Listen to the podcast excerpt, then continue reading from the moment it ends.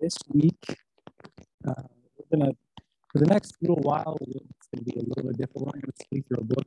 I've had the opportunity to uh, teach a series of, uh, exactly what to call it, messages uh, in, in the Boise area with Foundations of Genesis. They invited me to come speak at several Christian schools. So young kids, old kids, uh, and several, I several churches, but it's speaking two or three times a day for six days or something like that. So I cover your prayers and preparation and those kinds of things, and also just preparing the hearts for what the Lord has for us and all that.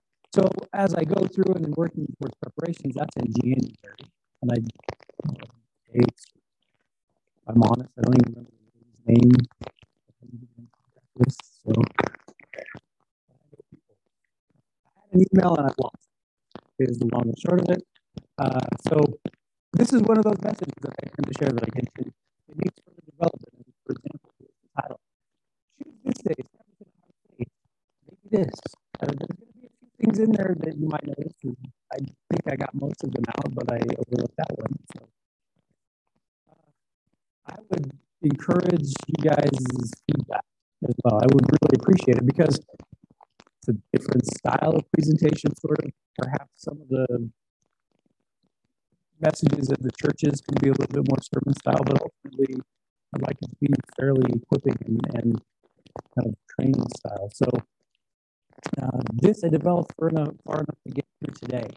And so there's probably more to come on it, but um, do appreciate your feedback and thoughts. And if you have things, hey, this would, this is, some of this is going to be very much review for you guys because we talk about some of these things a lot, but um, it's not too much of that. All that said, let's get into it. So, I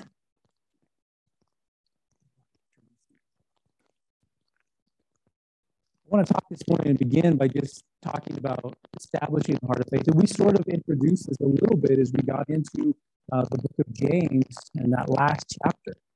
Uh, but as we begin this, maybe, hold on a second.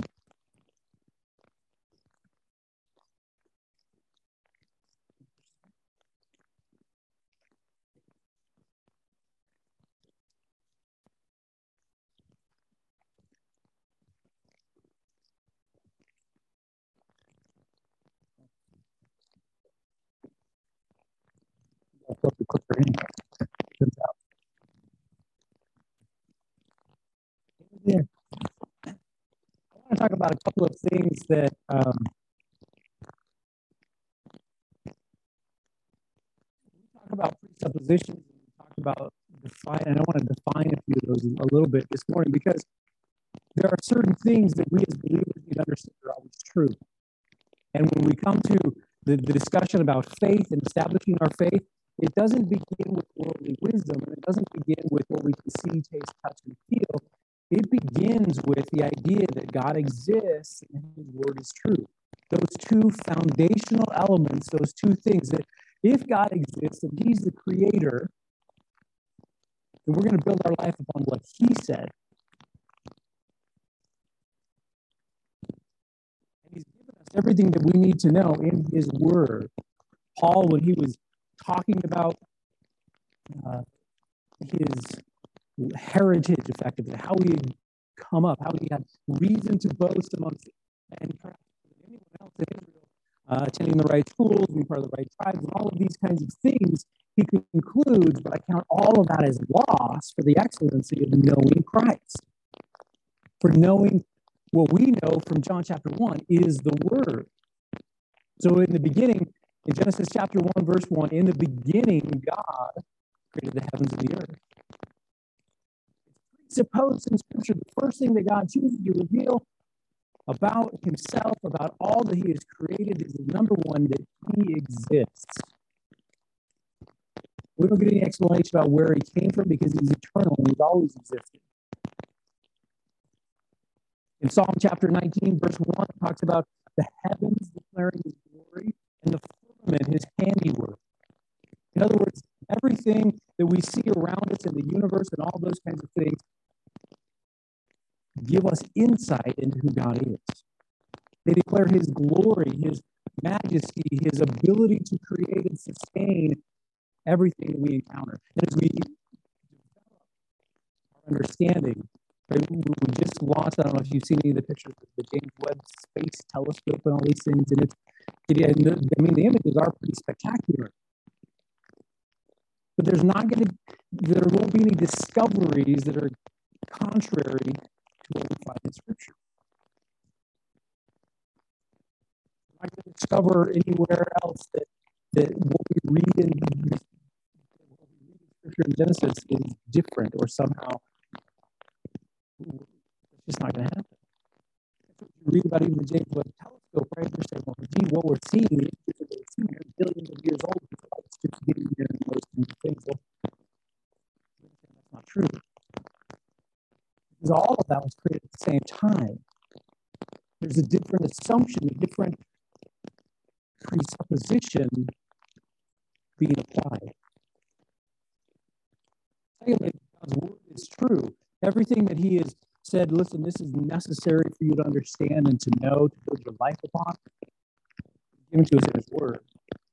And He concluded it in the, at the end of Revelation. He says, don't add to it and don't take away from it. Everything that is here is necessary. Even those Old Testament stories, those lineages, those heritage, all of those things. Watching an interesting video uh, this morning, I maybe encourage you to, I could, I share with you, but it's a video series by Answers in Genesis, and they're talking about DNA. This guy has done a, and I apologize, I don't remember his name, but he's done a whole bunch of research. He and his genetics team looking at where people come from, and then and he began to ask the question. We read about history, even in scripture, and we read about it in these isolated pockets. And so as they begin to look at all of this, that's where people were We read about history in those particular areas. Now, maybe it's not exclusive. Maybe there are places elsewhere where the people were kind of spreading out and sort of doing that kind of thing. But we understand from the Tower of Babel on, people have been spreading out.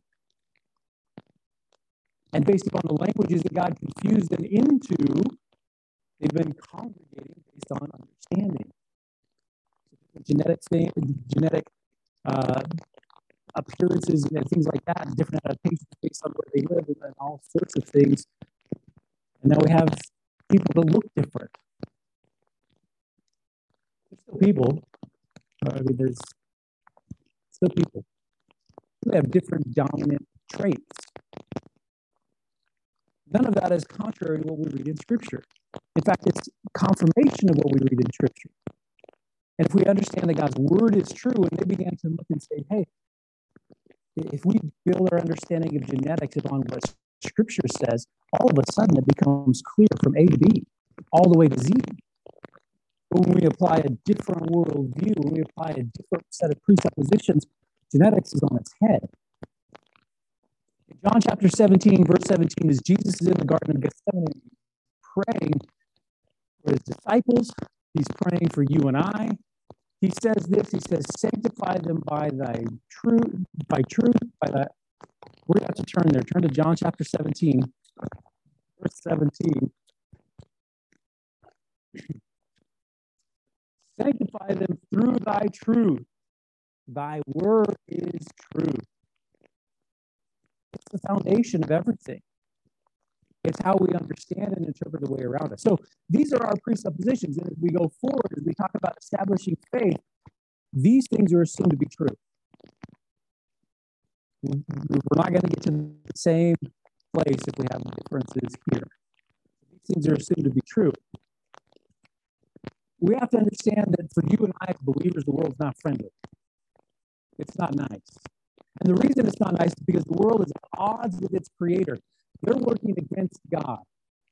The Bible makes it very plain that you're either for him or you're against him. There's not really a neutral ground. We're going to talk about that just a little bit as we progress and as we close this one in particular. Is odds with its creator? What it does is that it grabs on the ideas that are contrary to the things we find in Scripture. Look at some of the some of the just the I was about to say minor. They're not minor. But you look at some of the things that we see in our world today in regard to abortion, marriage, the, the controversy, and you have to shake your head when you have to say the controversy over gender, just general perversion. In other words, calling those things that are good that God would call evil, and those things that are evil that God would call good. And this is the world that, that we live in that is corrupted by sin. And not only that, but we find that it begins with the attacks upon creation. Because if we can remove the account of creation, then all of a sudden God isn't who he said he is, his word isn't true. We've attacked the two presuppositions by attacking creation. It becomes a far more fundamental doctrine when we understand it from that perspective. I want to talk about Joshua and Caleb for just a moment. Because Joshua and Caleb are an example for you and I of living in a world that isn't friendly. Remember that as the nation of Israel is about to go into the promised land, led uh, and, and they send some spies, one from each tribe. 12 guys go in to spy out the land, to see what it's like, to make sure that, hey, this is really as good a deal as we thought it was going to be. When we come back with the report, they spend some time there, they come back with some of the fruit land, they see that is in fact, just as God promised, a land that is flowing with milk and honey. It's good. It's really, really good.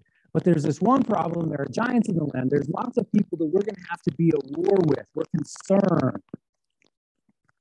And so the 10, 10 guys say, listen, we, we can't go in. We're like grasshoppers in their sight. They're just going to smash us like bugs.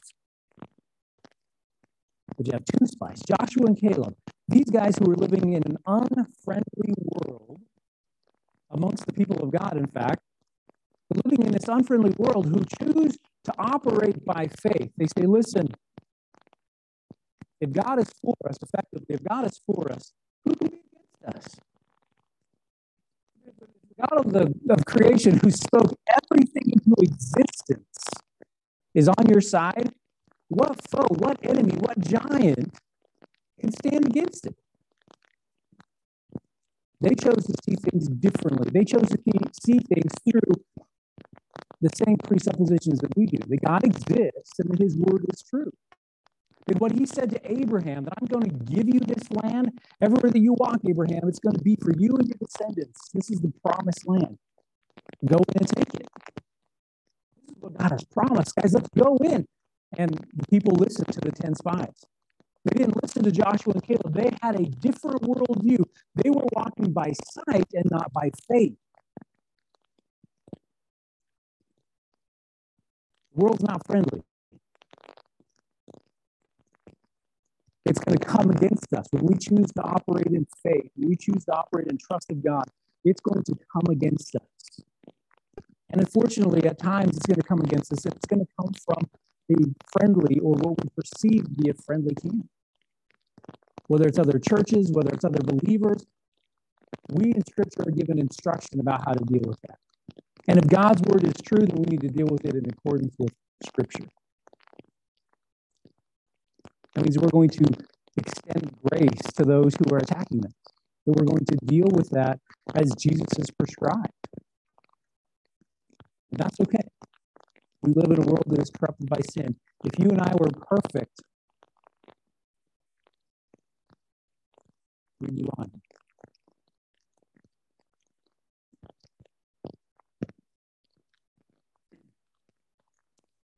It's no surprise that the world's not friendly. First, to John chapter 16, if you will, for just a moment. John chapter 16, verse 33 should be no surprise to us if we're familiar with Scripture, if we understand what the Word of God says. Jesus himself said in verse 33 of John 16, These things I have spoken unto you, that in me you might have peace. In the world you will have tribulation, but be of good cheer. I have overcome the world. Right? There's going to be hardship. It's almost a promise. Here it is. This is what we will expect as believers, as those who walk in faith. In John chapter 15, verse 20, if you want to jump a few uh, a few verses back in your Bible with me. He said, Remember the word that I said unto you, the servant is not greater than his Lord. If they have persecuted me, they will also persecute you. If they have kept my saying, they will also keep yours. If they're going to persecute Jesus, they're going to persecute us. And I, what I want to understand from that is right, they're not coming against you and I. It's not personal. They're coming against the Lord. They're persecuting because you are his ambassador. In First Peter chapter 5, verse 8. 1 Peter 5, 8.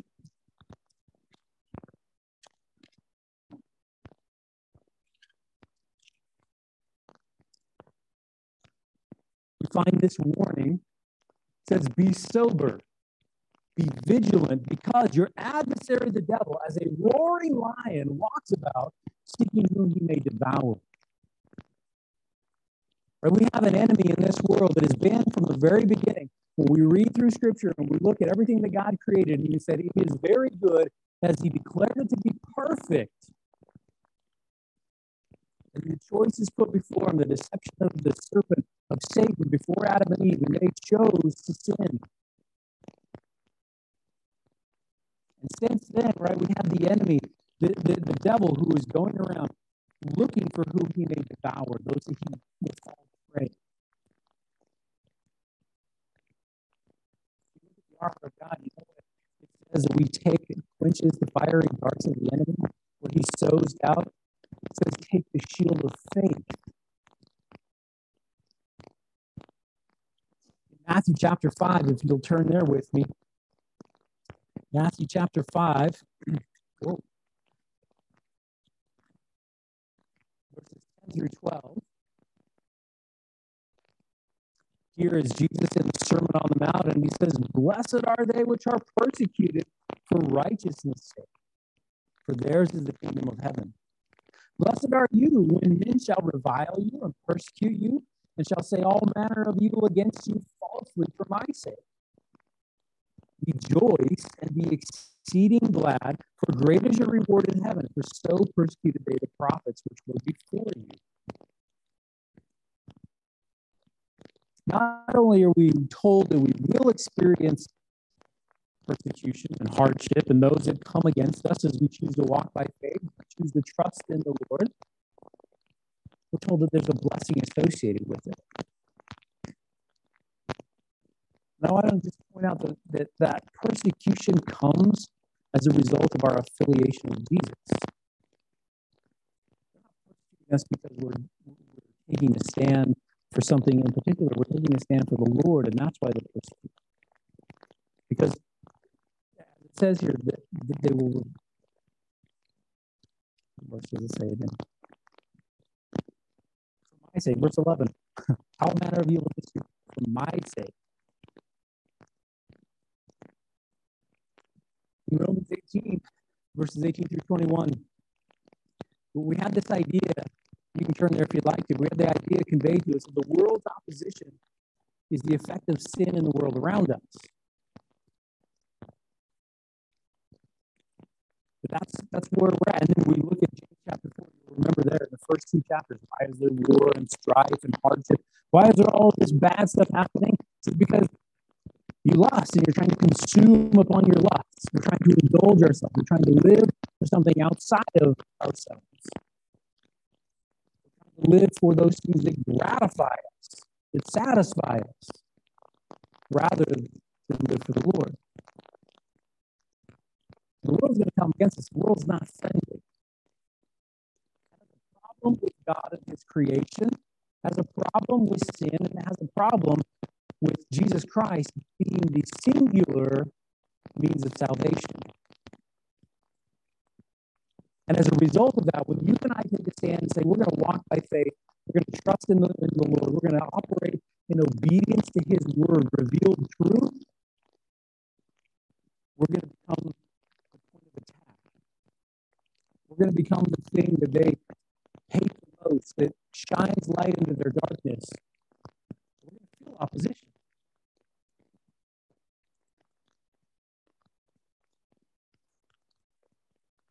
Back to John chapter 16. Back to John chapter 16. This is all very encouraging, I'm sure, so far, that it's going to be rough. I mean, if we can sum it up, listen, as a believer, you're doing it right as a believer, it's going to be rough. Jesus said in, in John chapter 16, the first three verses, he said, These things I have spoken unto you that you should not be offended. They shall put you out of the synagogues. Yea, the time comes that whosoever kills you will think that he does God's service. And you because they have not known the Father nor me. Jesus said he, he forewarned us. That means he warned us ahead of time. He said, I'm telling you these things so, so that you won't be offended. That word offended means stumbled. You won't be tripped up. I'm telling you that there's going to be hard times. I'm telling you that you'll be persecuted. I'm telling you all these things so that when it happens, you don't stumble. Jesus said, listen, you don't start building a building unless you count the cost because you don't want to get partway and not be able to finish. And in the same respect, you and I as believers need to understand that when we come to faith, we come to faith. And just as Jesus said, you're going to pick up your cross daily, we're going to today make the choice that I'm going to walk by faith. And even though things may not go my way as a result of that, as far as I can perceive it, I'm still going to do it. Still going to walk by faith. Because it's the certainty of what's going to happen. It's what Jesus said would happen. Now, the thing is that when we we find these things, we find these things that Jesus is warning us about, we understand conflicts with sin and we understand conflicts with uh, people that are just blatantly opposed to Christianity. There are other places where it may be more surprising. And then two examples. Number one, atheism, obviously, they're against God. should probably correct the spelling there. It's in the I before except after C is atheism. Somebody get that. It's, like a bonus. Atheism is going to come against us, and that should be of no surprise. But here's the thing why does it come against us? It's trying to deny the existence of God because it wants to soothe his conscience. It wants to say, he doesn't exist. Therefore, the sin that I'm indulging, those things that I'm pursuing, are really not wrong. I'm just an animal that's satisfying its, its desires and needs like any other animal, which is a godless mindset,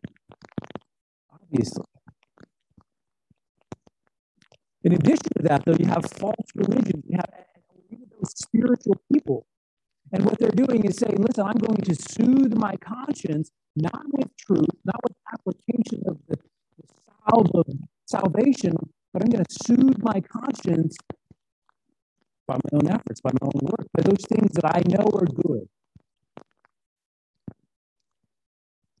So you have uh, this temptation and, and people falling subject to works, performance based salvation, which is no salvation at all because you nor I nor them are good enough and never can be.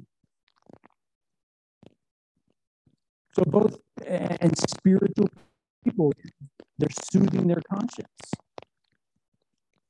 making themselves feel until they get the next injection, the next inoculation against the conviction that the Holy Spirit sows in their hearts.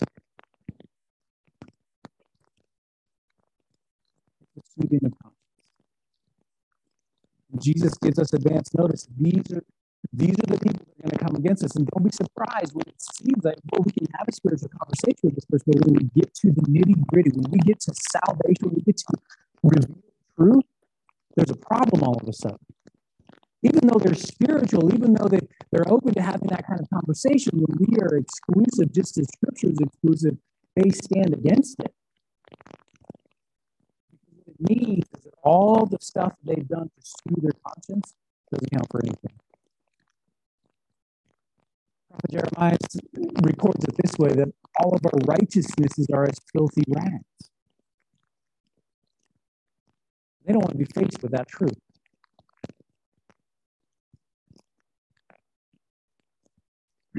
Want to do some spiritual accounting for just a moment. Turn with me to Luke chapter 14. Luke chapter 14. I may have gotten ahead of myself.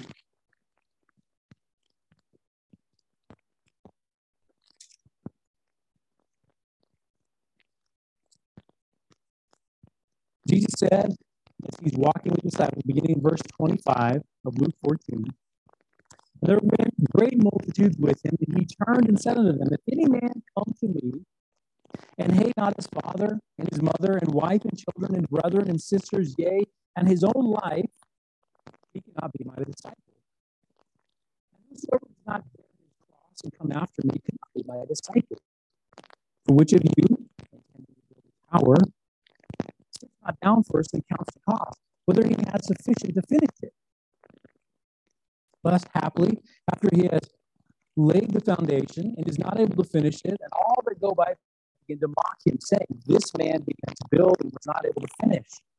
Or what king, when he goes to war, sit down first and console whether he be able to, with 10,000, meet that which comes to him with 20,000? Or else, while there is yet a great way off, he sends an ambassador and desires conditions of peace. So, likewise, whosoever he be of you that forsakes not all that he has, he cannot be my disciple. Now, Jesus isn't telling us that, hey, we have to hate our family. That's not the message. By comparison, our first affiliation, our first love should be our Savior, Jesus Christ. Decided, listen, I'm going to trust in Jesus Christ. He's telling us we we need to do some accounting before that. And here's the thing: if you didn't do the accounting beforehand, you can do it now. Okay, we're going to be fine there. If you notice that there is something here. He says, listen, I want you to remain. This should be your first love. Remember that as Jesus uh, is revealing to John in the book of Revelation that we have the, the, those seven churches talked about. And one of them, Church of Ephesus, they left their first love. They've fallen prey to these other things, these outside influences, those things that would tie them up otherwise. They might have even been good things. We're not told what they are.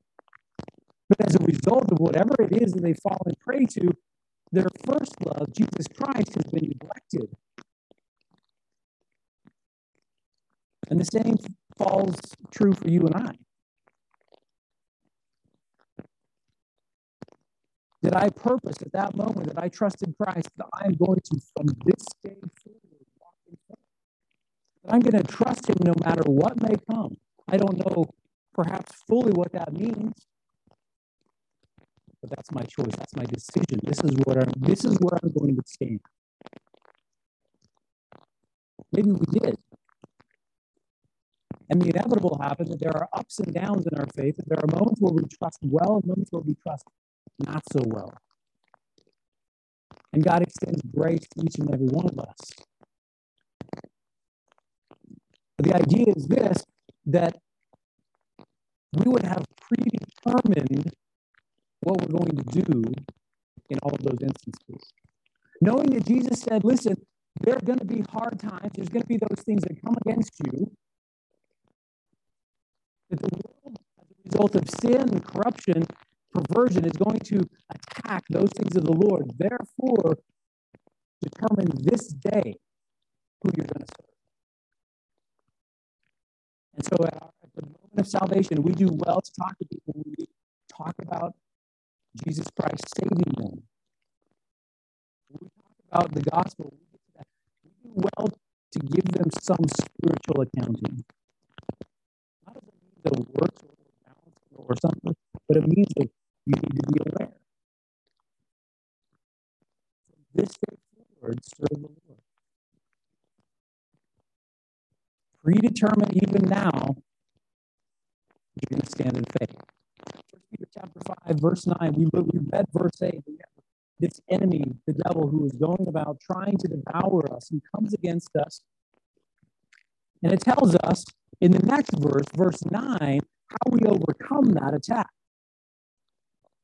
He says, Whom, speaking of the devil, resist steadfast in the faith, unwavering, steadfast in the faith, knowing that the same afflictions were accomplished in your brethren that are in the world. We resist him steadfast in the faith. James chapter 5, verse 8.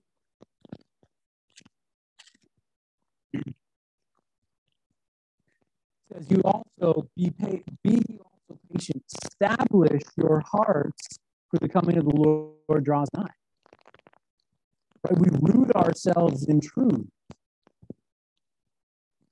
In Philippians chapter 3, Philippians chapter 3, if you'll turn there with me.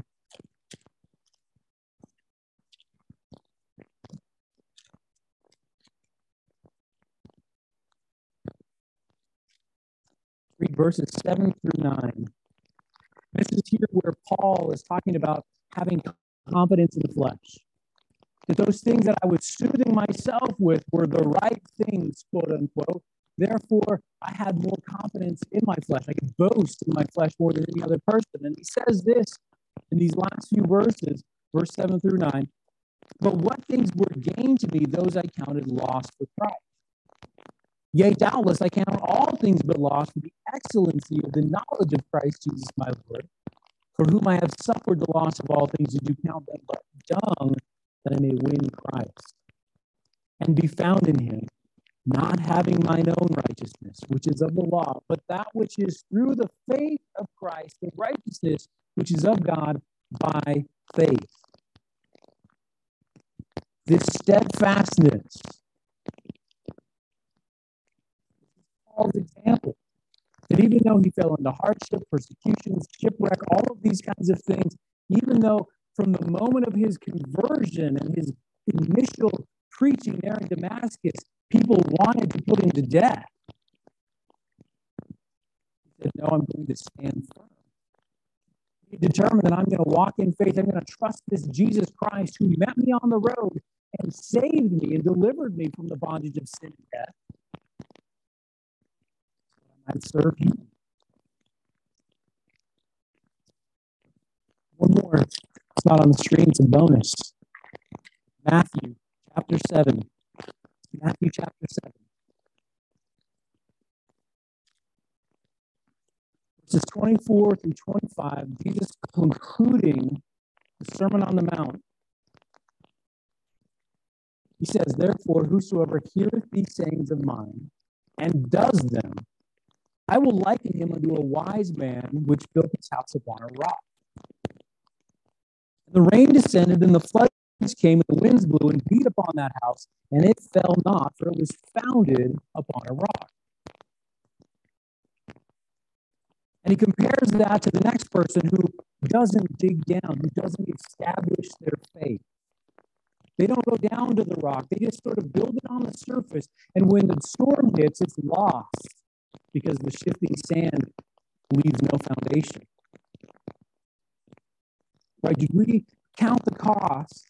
Did we stand firm? Did we take the time to root ourselves and say, listen, I'm going to stand firm. My predetermined plan is to trust the Lord. Therefore, I'm going to know his word. I'm going to stand upon truth. And we're going to dig deep. You realize that it's more work to get to bedrock than to go on the sand. That it takes more effort. Unless, like locally, the bedrock's on surface. A few places like. But ultimately, it's going to take effort. We're going to have to dig down. We're going to put in something to know something. We're going to work out our own salvation with fear and trembling, the scripture says. We're going to trust that the Spirit is going to reprove us or lead us, instruct us in truth and righteousness and judgment, and bring it to mind all those things that Jesus has taught us, which is what Jesus himself said the Holy Spirit would do. We're going to be those Bereans who take the Word of God and we study to see whether what we're hearing is so. But this is it. This is what it says. I'm going to put it into practice. We build upon that foundation, build upon that truth. storms inevitably come, when those persecutions, when those hardships, when the people are making fun of us, when they're mocking us, when the world around us says, listen, you fools, why would you trust an ancient book that good advice? We stand firm. When scientists would say, listen, we have disproven scripture because of X, Y, and Z, we would stand firm. Consequently, and just by the way, every time that science has claimed that they've disproven scripture, it was either found to be false or there was new scientific discovery that confirmed scripture. always confirm truth.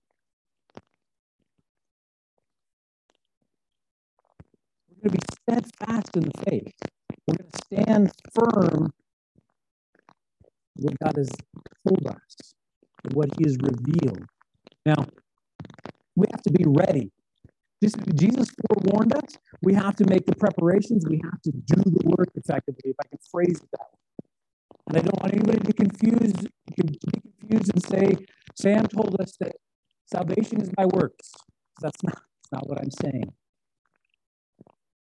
What we're talking about is something different, and we're going to get to that here in a moment. We're talking about discipleship. But we're going to be ready. If Jesus said there are hard times coming that you will have troubles, and that to avoid those troubles, we need to be steadfast in the faith when the enemy attacks. We need to be steadfast in the faith. How do we do that? How do we get to bedrock? In Second Timothy turn there with me, chapter 4, we begin, we establish our presuppositions, right? That God exists and his word is true. We're going to build upon that foundation. And that's the foundation that we build our predetermined plan of action.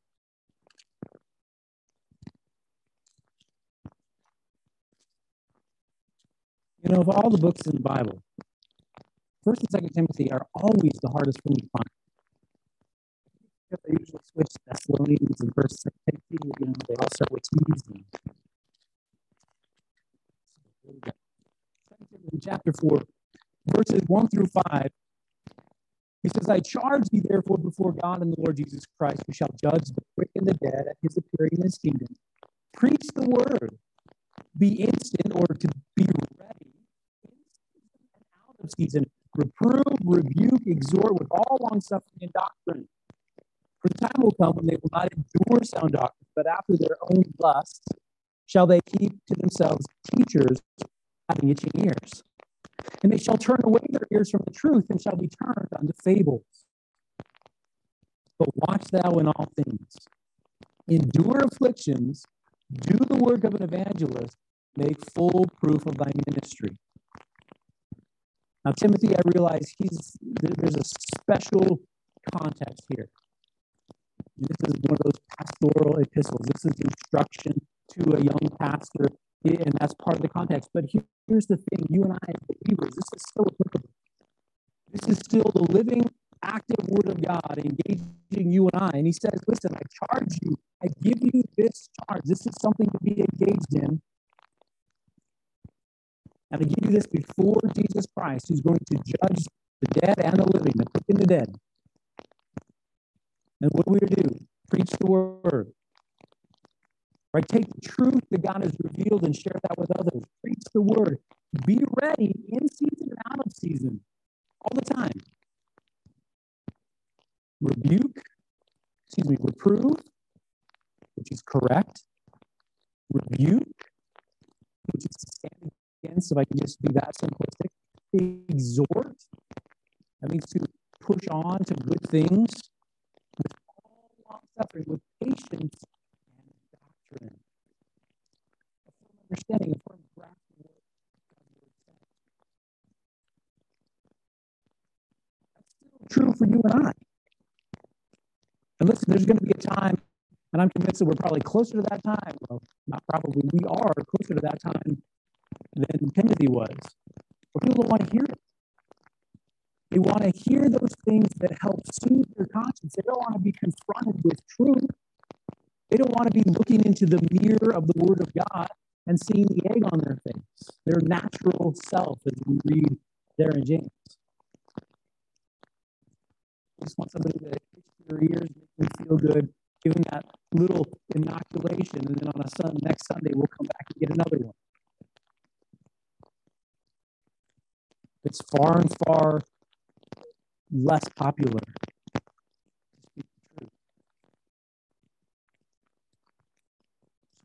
ready all the time, in season and out of season.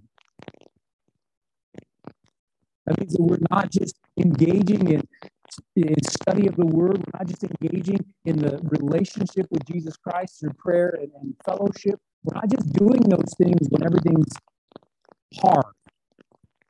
We're doing those things all the time that we're ready.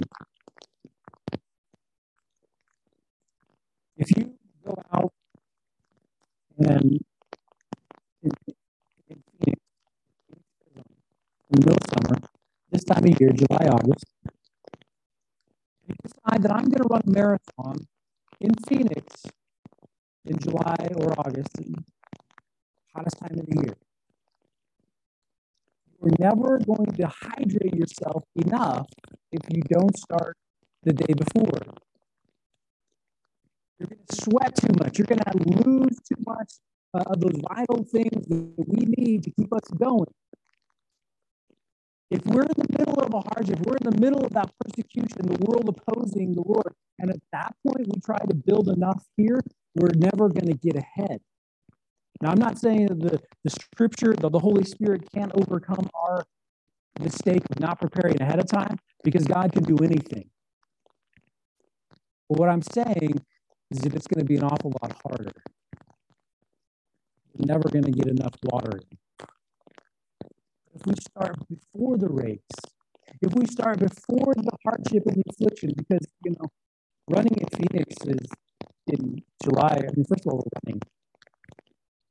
Secondly, Phoenix, it's like 120 degrees outside. We just don't. Why would you? Like, we don't start before the bad stuff happens all of that being bad, in my opinion.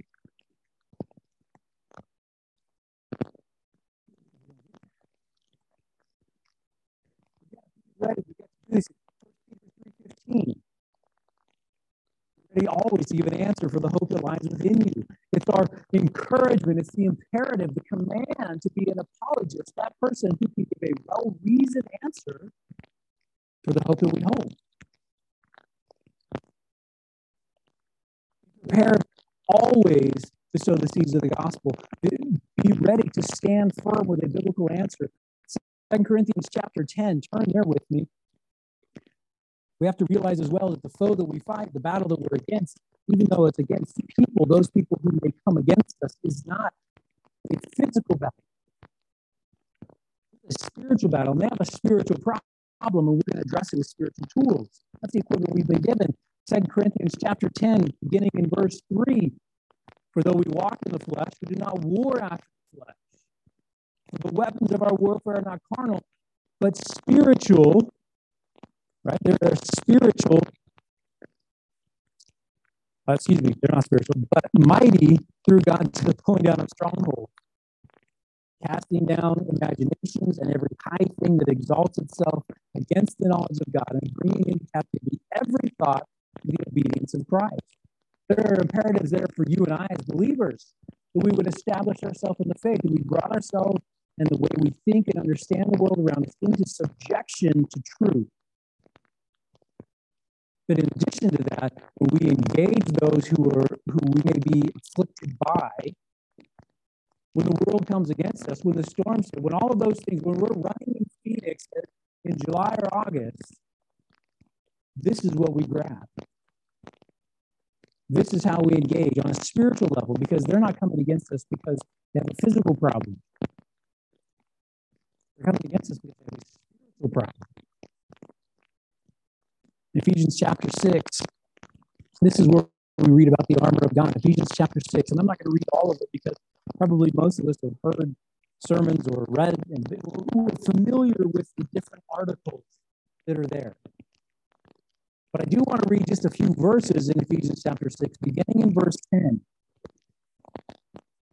Sort of preface the application of the armor of God. Soldiers wear that armor and they put it on when they know they're going to battle. But there are things that we do ahead of time. We don't just grab people from the street and send them immediately to war. No, we send them to boot camp first. We get them conditioned mentally, physically, and then not only that, we train them specifically for the task they're going to be doing before they ever hit the battlefield. And in the same respect, before we put on the armor of God, even before we put on those things that are necessary, Paul writes this beginning in verse 10 Finally, my brethren, be strong in the Lord and in the power of his might before we ever put on the armor of God, we've established ourselves in faith, in trust of the Lord, and in the power of his might. Just like Joshua and Caleb, if God is for us, who could be against us? I'm not fighting a losing battle. Even though it's uphill, even though it's July in Phoenix, it's not a losing battle. He goes on, put on the whole armor of God that you might be able to stand against the wiles of the devil. For we wrestle not against flesh and blood, but against principalities, against powers, against the rulers of the darkness of this world, against spiritual wickedness in high places. It's a broad front that we're fighting. It's not a specific battle. We're engaged on many different levels, many different ways have to steel ourselves. We have to harden ourselves in the power of God and His word and His ability. The armor of God, and I'm just going to say say it this way, demands trust.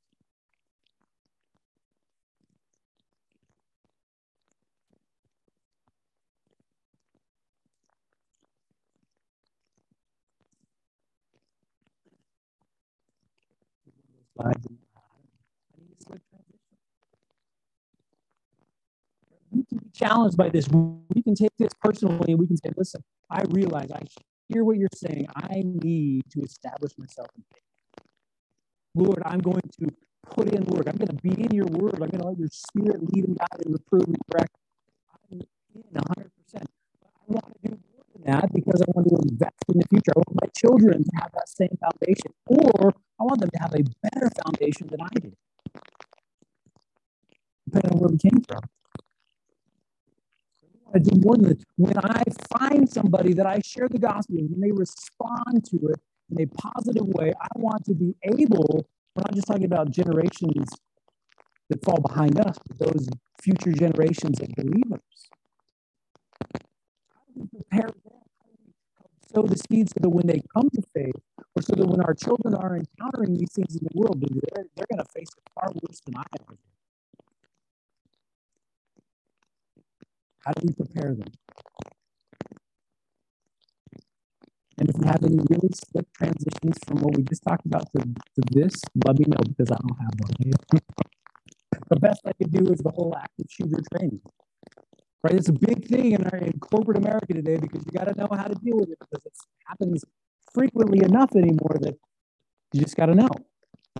And the biggest thing that people talk about is situational awareness. You walk into the building, where are the exits? How do you get out? But you take the time to walk in and prepare yourself so that if in the event that that does happen, you know how to get out. You know where to hide. You know you know how to handle yourself, whatever it may be. Being prepared is the way. How do you invest in that? How do we train people to do that?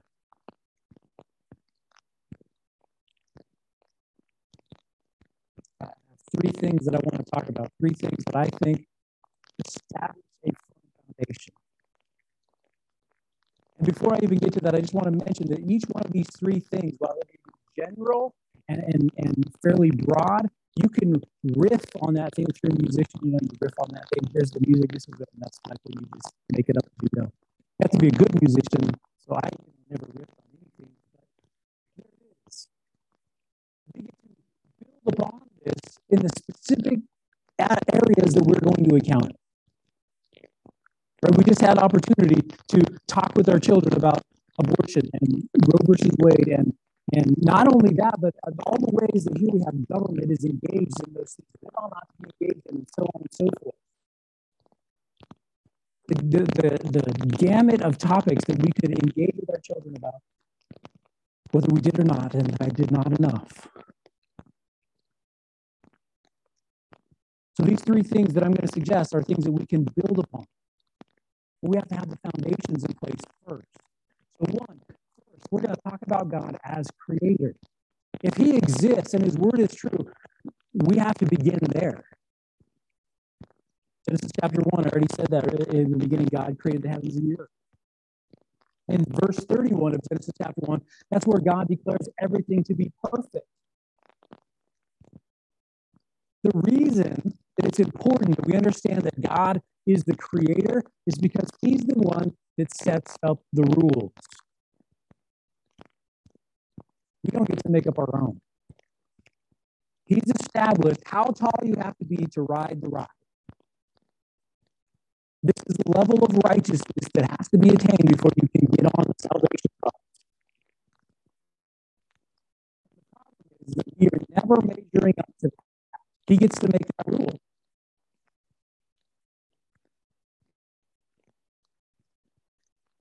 He declares his glory. He, he makes it known. He reveals himself to us through the creation he's made. In, in Psalm 19.1, we already talked about that. But turn with me to Psalm 97, verse 6.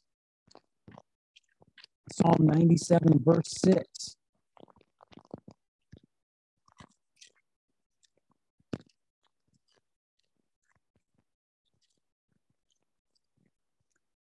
The heavens declare his righteousness, and all the people see his glory.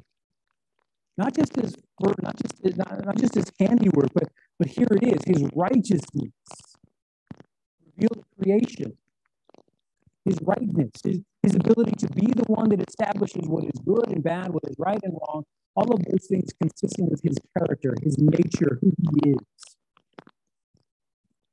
In Colossians chapter 1, Colossians chapter 1,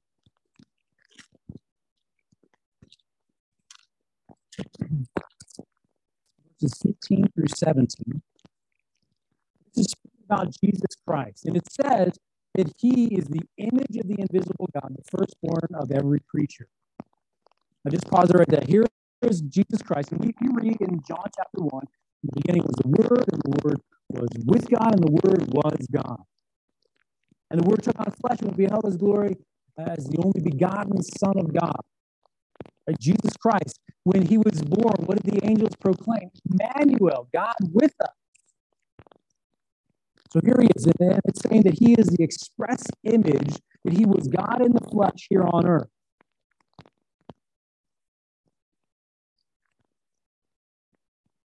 By him, verse 16, were all things created that are in heaven, that are in earth, visible and invisible, whether they be thrones or dominions or principalities or powers, all things were created by him and for him. And he is before all things, and by him all things consist. So here's the thing. We understand that here is God, He's created everything. We understand that even Jesus Christ, and not only that, but the Holy Spirit, to be honest, are all credited in the New Testament for having created, because there's one God. Right? We understand here's the here's the Trinitarian concept. This is talking about God. We're going to leave it that general here because what I want to talk about is that here here he is. He's made everything. Those things that we can see and those things that we can't see. Those spiritual powers, those places of darkness, all those things that we're fighting against. Now, he didn't create them evil. They were very good. It was perfect when God made everything. And when there was sin, things were corrupted. I realize that there's all kinds of conundrums and things we have to unpack in that, but let's just leave it that simple for now. God is not the author of sin. He didn't beat it. Made everything perfect. Notice here that those things that are visible, invisible, thrones, dominion, principalities, or powers, everything that is established is subject to him. There isn't a government that is above his control. There isn't a king or a sovereign or a monarch or an emperor or a ruler or you or me that is above his jurisdiction. He is the final authority. He's made it all. Not only was it created by him, it says it was created for him. I mean, the God, in his infinite knowledge of what is about to happen over the next eons of time, is able to take that and redeem it for good. That he will even use those things to bring about his plan and purpose and will. And before we boggle our minds with that, just understand that his ways are not our ways. Not about it differently. We would have done it different. But God, in his perfect wisdom, did it the way that he did do it. And will do it the way that he will do it. But there isn't anything out there that is escaping that jurisdiction. There isn't anything out there that is somehow greater than or doesn't fall under the same standard that God has established for everyone.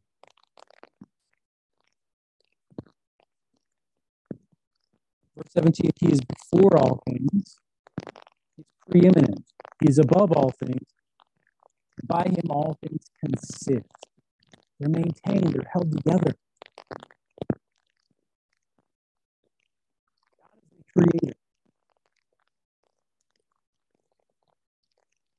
By his own design, his creation declares his glory and righteousness. God is sovereign, the only one, above all, above everything. And as the creator, as that in that position, he gets to establish the rules. While that seems like a simple truth, it's foundational truths that understand the way that we understand and interact with the world around us.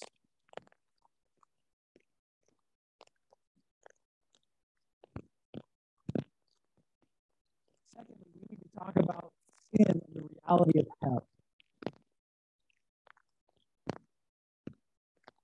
Genesis chapter 3 is where we read about the fall. Genesis chapter 3, and I want to just turn there and read it because it gives us clarity and insight to hear the word of God. Genesis chapter 3, verses 6 through 8. And when the woman saw that the tree was good for food and that it was pleasant to the eyes and a tree to be desired to make one wise, she took the fruit thereof and did eat and gave also unto her husband with her, and he did the eyes of them were both open, and they knew that they were naked, and they sewed fig leaves together and made themselves aprons. Like this is the fall. Before we get to the next verse, let's just understand it. God had already told them, listen, you are given to be stewards of the earth, you're to take dominion, you're, you're watching over all of this. There's this one tree, though, in the middle of the garden, the tree of the knowledge of good and evil. Don't want you to eat from that And when you do eat from that tree, you'll die. That's the consequence. That is the penalty. So, from the very beginning, from before the existence of sin, God said sin equals death. That's the consequence. He'd already proclaimed it. Whether Adam and Eve sinned or not, sin equals death. But they did. Here's the serpent. He comes in, Satan. He deceives them. He causes them doubt and they eat the fruit. They make the choice to engage in sin, to do that thing that God has told them, commanded them not to do. And as a result of that, you notice that in, in the next verse here, verse 8, when the uh, and they heard the voice of the Lord God walking in the garden in the cool of the day. And Adam and Eve hid themselves from the presence of the Lord God amongst the trees the first things that happened as a result separation between God and man. The shame of sin. That here I am in my sin, knowing that I've done that thing you told me not to do, and so I'm going to hide. And that becomes the natural state of man from here on. Right? We teach our, and I've used this illustration before, but we, when your little kid decides he's going to sneak a cookie, he doesn't sneak the cookie and run out in the middle of the living room and eat it in front of everyone. No, he sneaks the cookie he eats it in the closet. Just like Adam and Eve, he hides himself to do that thing that he knows he's not supposed to do.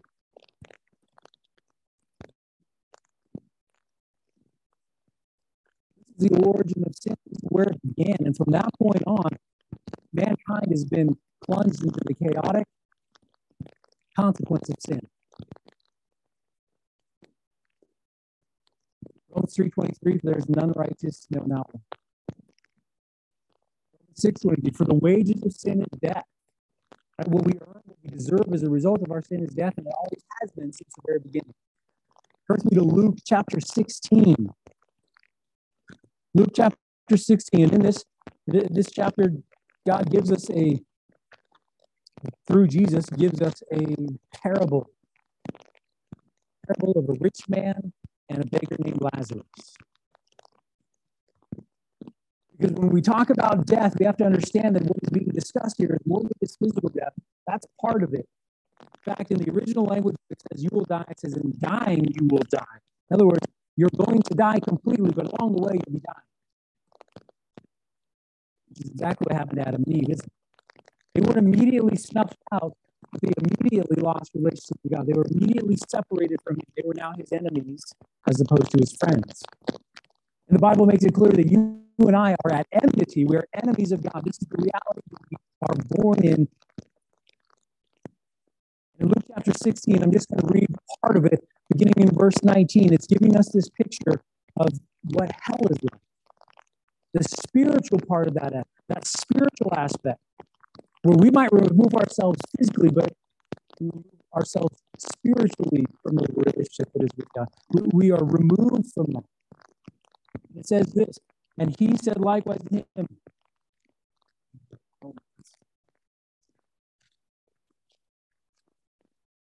Okay.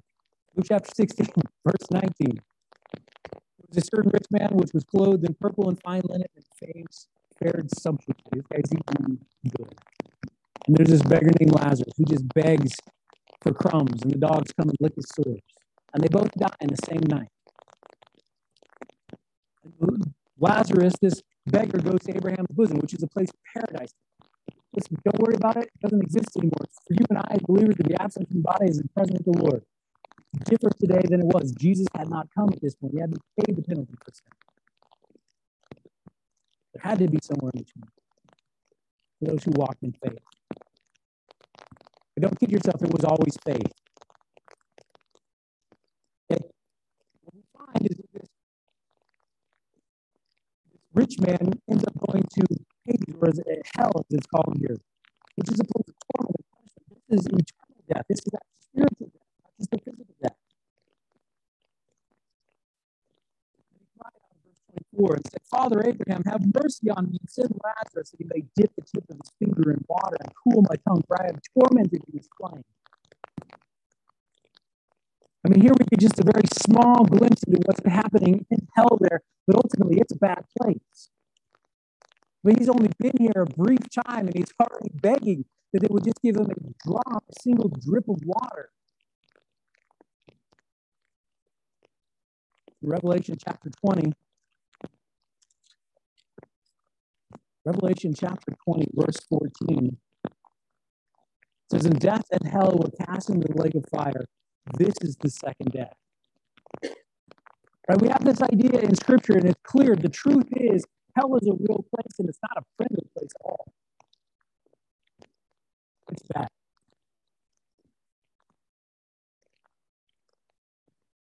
As bad as it may be, it gets worse because death and hell are passing into the fire. There is eternal, there's eternal torment, consequence for the sins that we've committed in this life. And God, who is the creator, has established all this to himself. He is just, he is loving, he is merciful.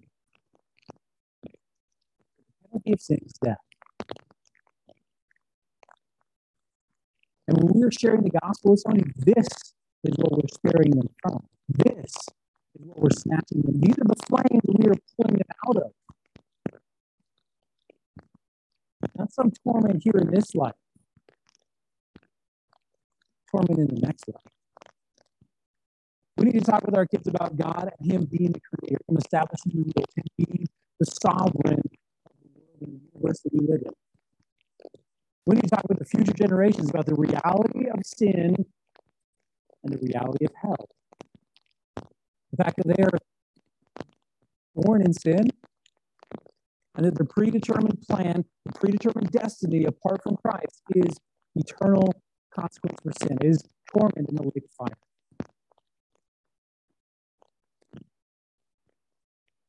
Last and probably best, we need to talk with them about salvation and Jesus Christ. In 2 Corinthians chapter 5, verse 21, one of my favorite verses in scripture because it sums up in such a very precise way exactly what happened, what Jesus did on our behalf so that we might be spared the consequence of the lake of fire. We might be spared the consequence of hell. Sorry, it's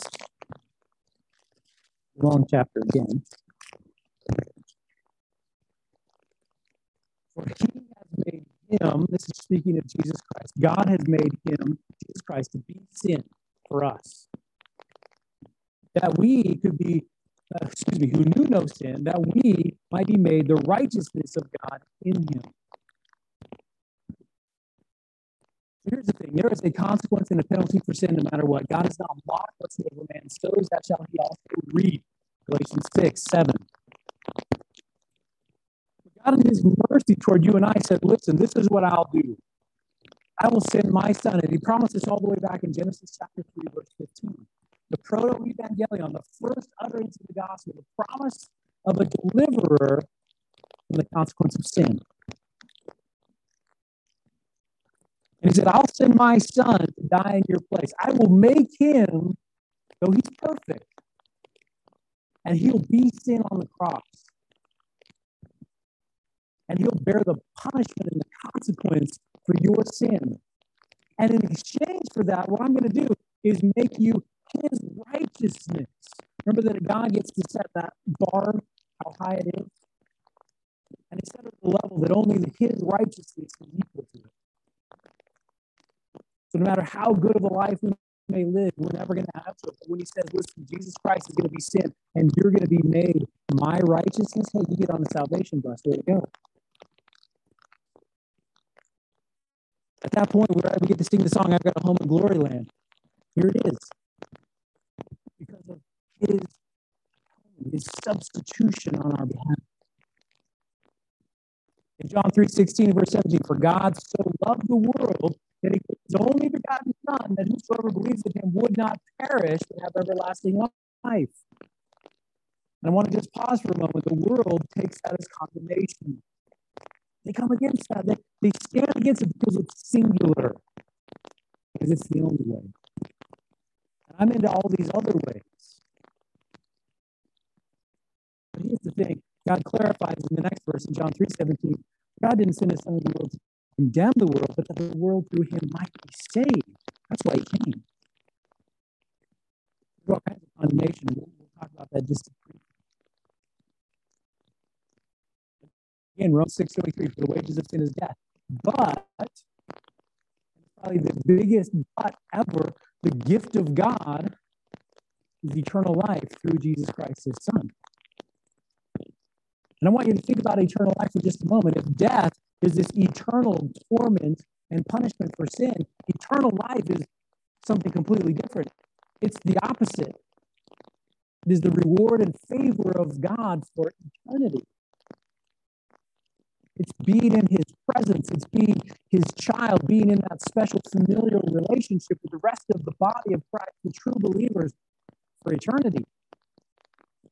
Now, I only know what the Bible tells us about that, but I suspect that there's even more to it than is revealed because I have not seen, nor, nor has anyone understood, or have we even imagined the things that God has prepared for us.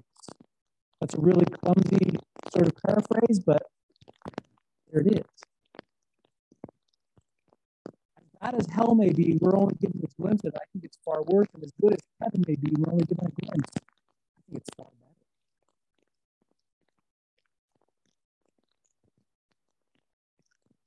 We have to talk with people about salvation in Jesus Christ. We have to say it in such a way that it's understood that as Jesus said, I am the way, the truth, and. No man comes to the Father but by me. It's singular. It's okay to draw a line in the sand. And when you do that and it causes offense to somebody, listen, Jesus told us that's going to happen. Stand on truth. Joshua and Caleb that are painting the picture that we get to stand firm on.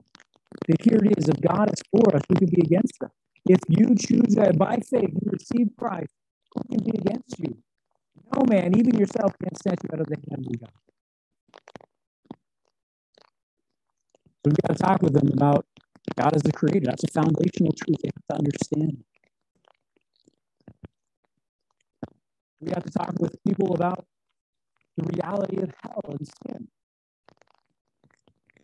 The world wants to call those things bad that are good, those things that are good bad, and that's the world we live in. So we have to define, we have to clarify sin. And we have to talk about salvation. We have to talk about Jesus being the only way to be saved.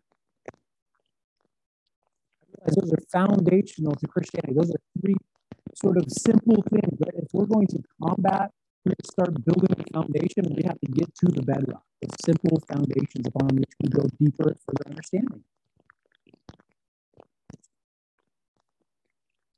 What we're talking about is discipleship as believers, uh, we're talking about discipleship. And, and, before we get to believers, I want to talk about non-believers, those those who are outside, those who have rejected the gospel. Now, don't give up on them. And the Bible tells us in Romans chapter one uh, that without excuse, Romans chapter two tells us without excuse. So Romans chapter one, verses 18 through 23, for the wrath of God is revealed from heaven against all ungodliness and unrighteousness of men who hold or who suppress, down the truth and unrighteousness. That's the world around us. I just want my conscience soothed. I don't want to be faced with the reality of my sinfulness. Because that which may be known of God is manifest in them, for God has showed it unto them. The invisible things of Him the creation of the world by the things that were made, even His eternal power and Godhead so they are without excuse. Right? God has built it right into them. We call this conscience. We have this understanding of right and wrong, good and evil. You didn't teach your kids that they had to how to sin. They knew how to do that, but they knew that they were doing something wrong, so they hid. We tend to soothe that conscience. Oh, it wasn't that bad. It's just a white lie. It, it's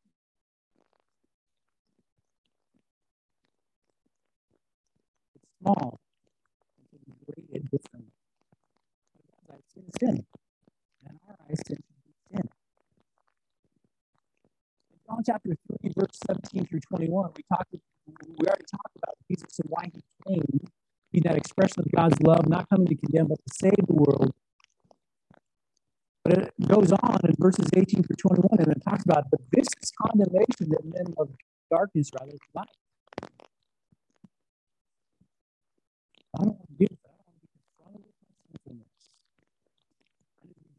that I make this distinction between those who will come to the light because they, hey, expose my.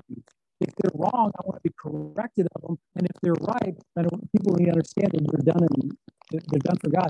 Let your works so shine before men that they may see them and glorify your our Father which is in heaven. The world stands in opposition to that. The world says, listen, I don't want anybody pointing the finger at me. And that's what we experience today, right? that, that here we are, we're all trying to satisfy and, and, and indulge our lusts, whatever that may be. And so for you and I, as believers, to talk about things that, that God calls sin, we're attacked. We're, we're, we're labeled all kinds of things. Because we're shining the light in darkness. And they're scrambling, trying to turn that light off If they hate us in an evil light, they can sue their conscience just over here.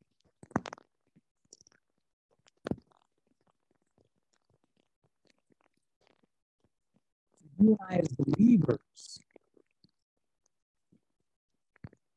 there, there are some things that, that I want to touch upon. In James chapter 3, verse 10, it talks about uh, cursing and blessing God with the same mouth. It says, This ought not to be. the book of James, really, the, the big picture, the very general context of that book, what it's all about is that there's a way we ought to live. We need to be rooted, not one foot in the world and one foot over here, this double minded, double hearted man who's unstable in all the ways. No, we should be firmly in God's kingdom. And if the works and those things that we would do, the way that we live our lives as a result of being built on that foundation of trust would come out and the world would see it and they would say, hey, those are good works. Why are you doing that? Why is that different? That would be something that would encounter them and lead them to truth, lead them to, to, to a point where we have an opportunity to now give them that answer for the hope, for the reason of our hope. In Hebrews chapter 12, verse 1, it says, And listen, we are surrounded by this cloud of witnesses. All of these that are recorded here in uh, Hebrews chapter 11 in the hall of faith. We're surrounded by them. We have the witness of Scripture over and over confirming God's faithfulness and his trustworthiness. Therefore, it says, seeing we are surrounded by, compassed about with so great a cloud of witnesses, let us lay aside every weight and the sin which is so easily beset us, and let us run with patience the race that is set before us. Right? We put off those things that entangle us, and we put on those things that further us to the kingdom of God. In Romans chapter 6, and we could go, we could read an awful lot of Romans chapter 6, but it says, listen, at one point we were slaves and servants sin, and now we are slaves and servants to the Lord Jesus Christ. That is where our allegiance lies in Christ. That's who we serve. Talking about discipleship. Who am I going to follow? Romans 12 1. Beseech you, therefore, brethren, by the mercies of God, that you give your bodies a sacrifice, holy and acceptable unto the Lord, which is your reasonable service.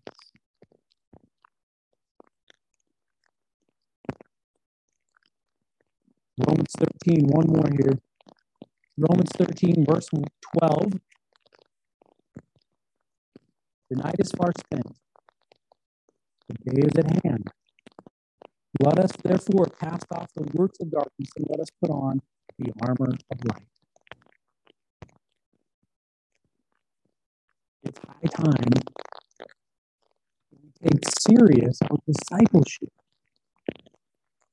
We live as we ought to live for the Lord, as His people, as the body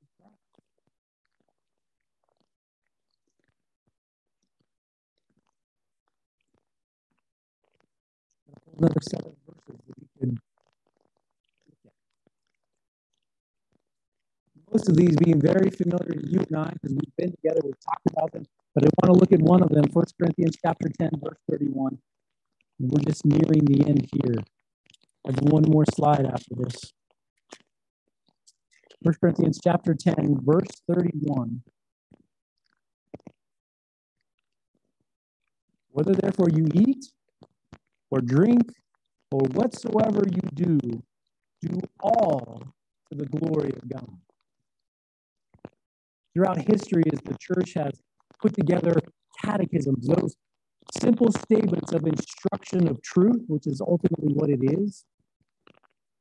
One of those catechisms tells us that the chief end, the purpose of man, is to glorify God.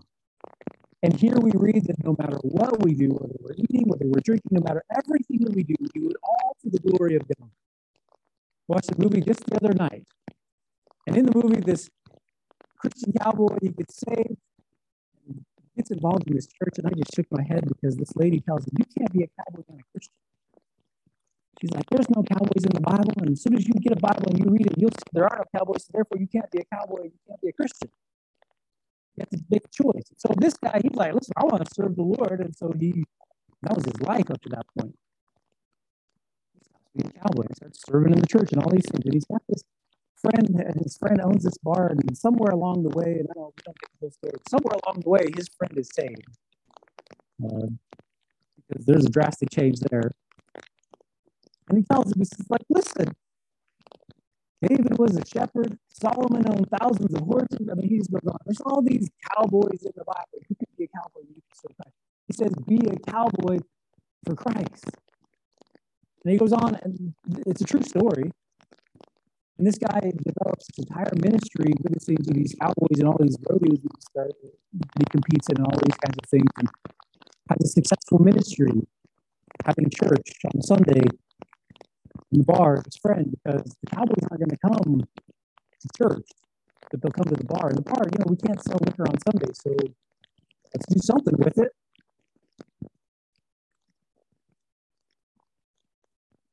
All that we do, no matter what it is, for the glory of the Lord.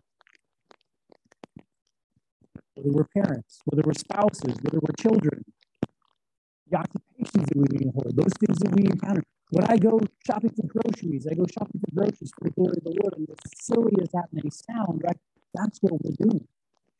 Life is on display for the world around us. And we can see our good works, the way we conduct ourselves, so that they may glorify our Father heaven. We've all been there and seen people who are not shopping for their groceries for the glory of the Lord. That's salt and light in the world.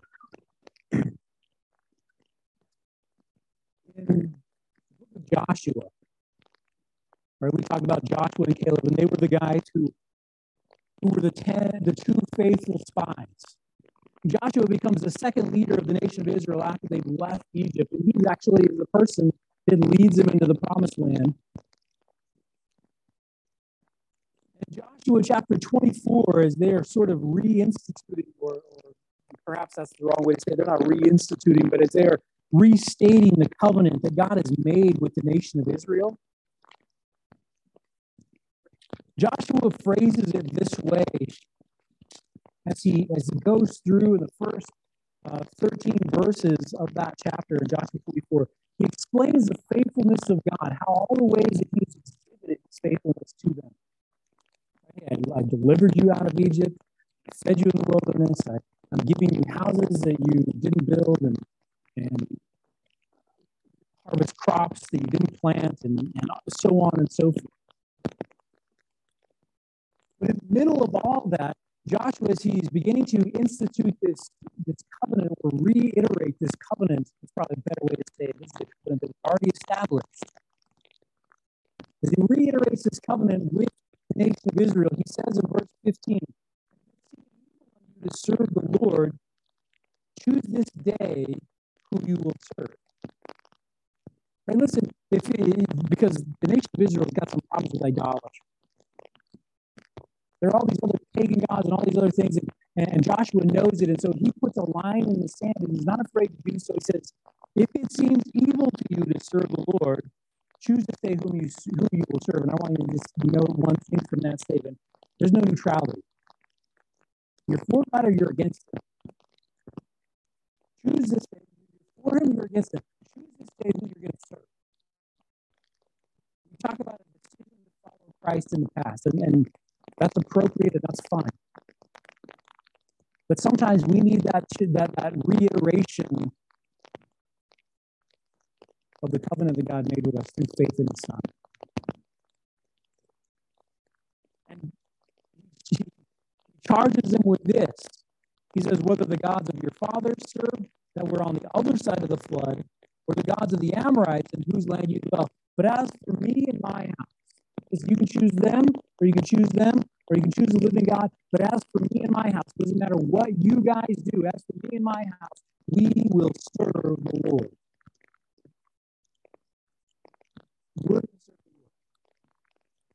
And it doesn't matter if I'm the only one in the only family, I'm going to serve the Lord.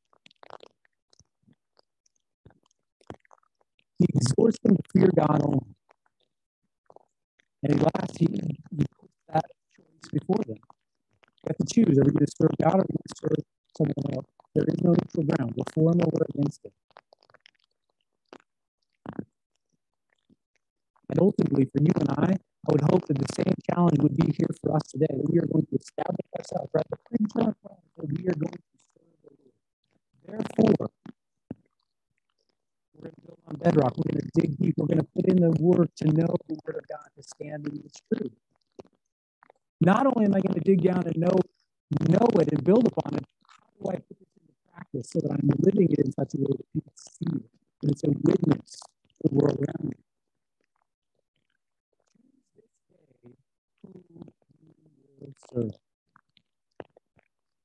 Let's pray. Lord, we thank you and we praise you for the opportunity we have to study your word, for the, the reproof and correction, Lord, that it may bring us. And Lord, I also pray that we would uh, reap the harvest of encouragement. Sometimes Lord, we hear things like this, sometimes it feels heavy handed, but God, I just pray that, uh, it, that it's not my heavy hand. That Lord, maybe it's the spirit of conviction that you are sowing in our lives, reproving us and correcting us. And Lord, by your grace, help us to be those who would walk with you, who would choose to serve you. We know we can only do it by your grace. We're corrupted. We're, we're fallible men. But Lord, you redeemed. And everything necessary to save us, Lord. So the purpose be lights in this world. Help us, Lord, to know your word. Help us to build on the bedrock of your truth.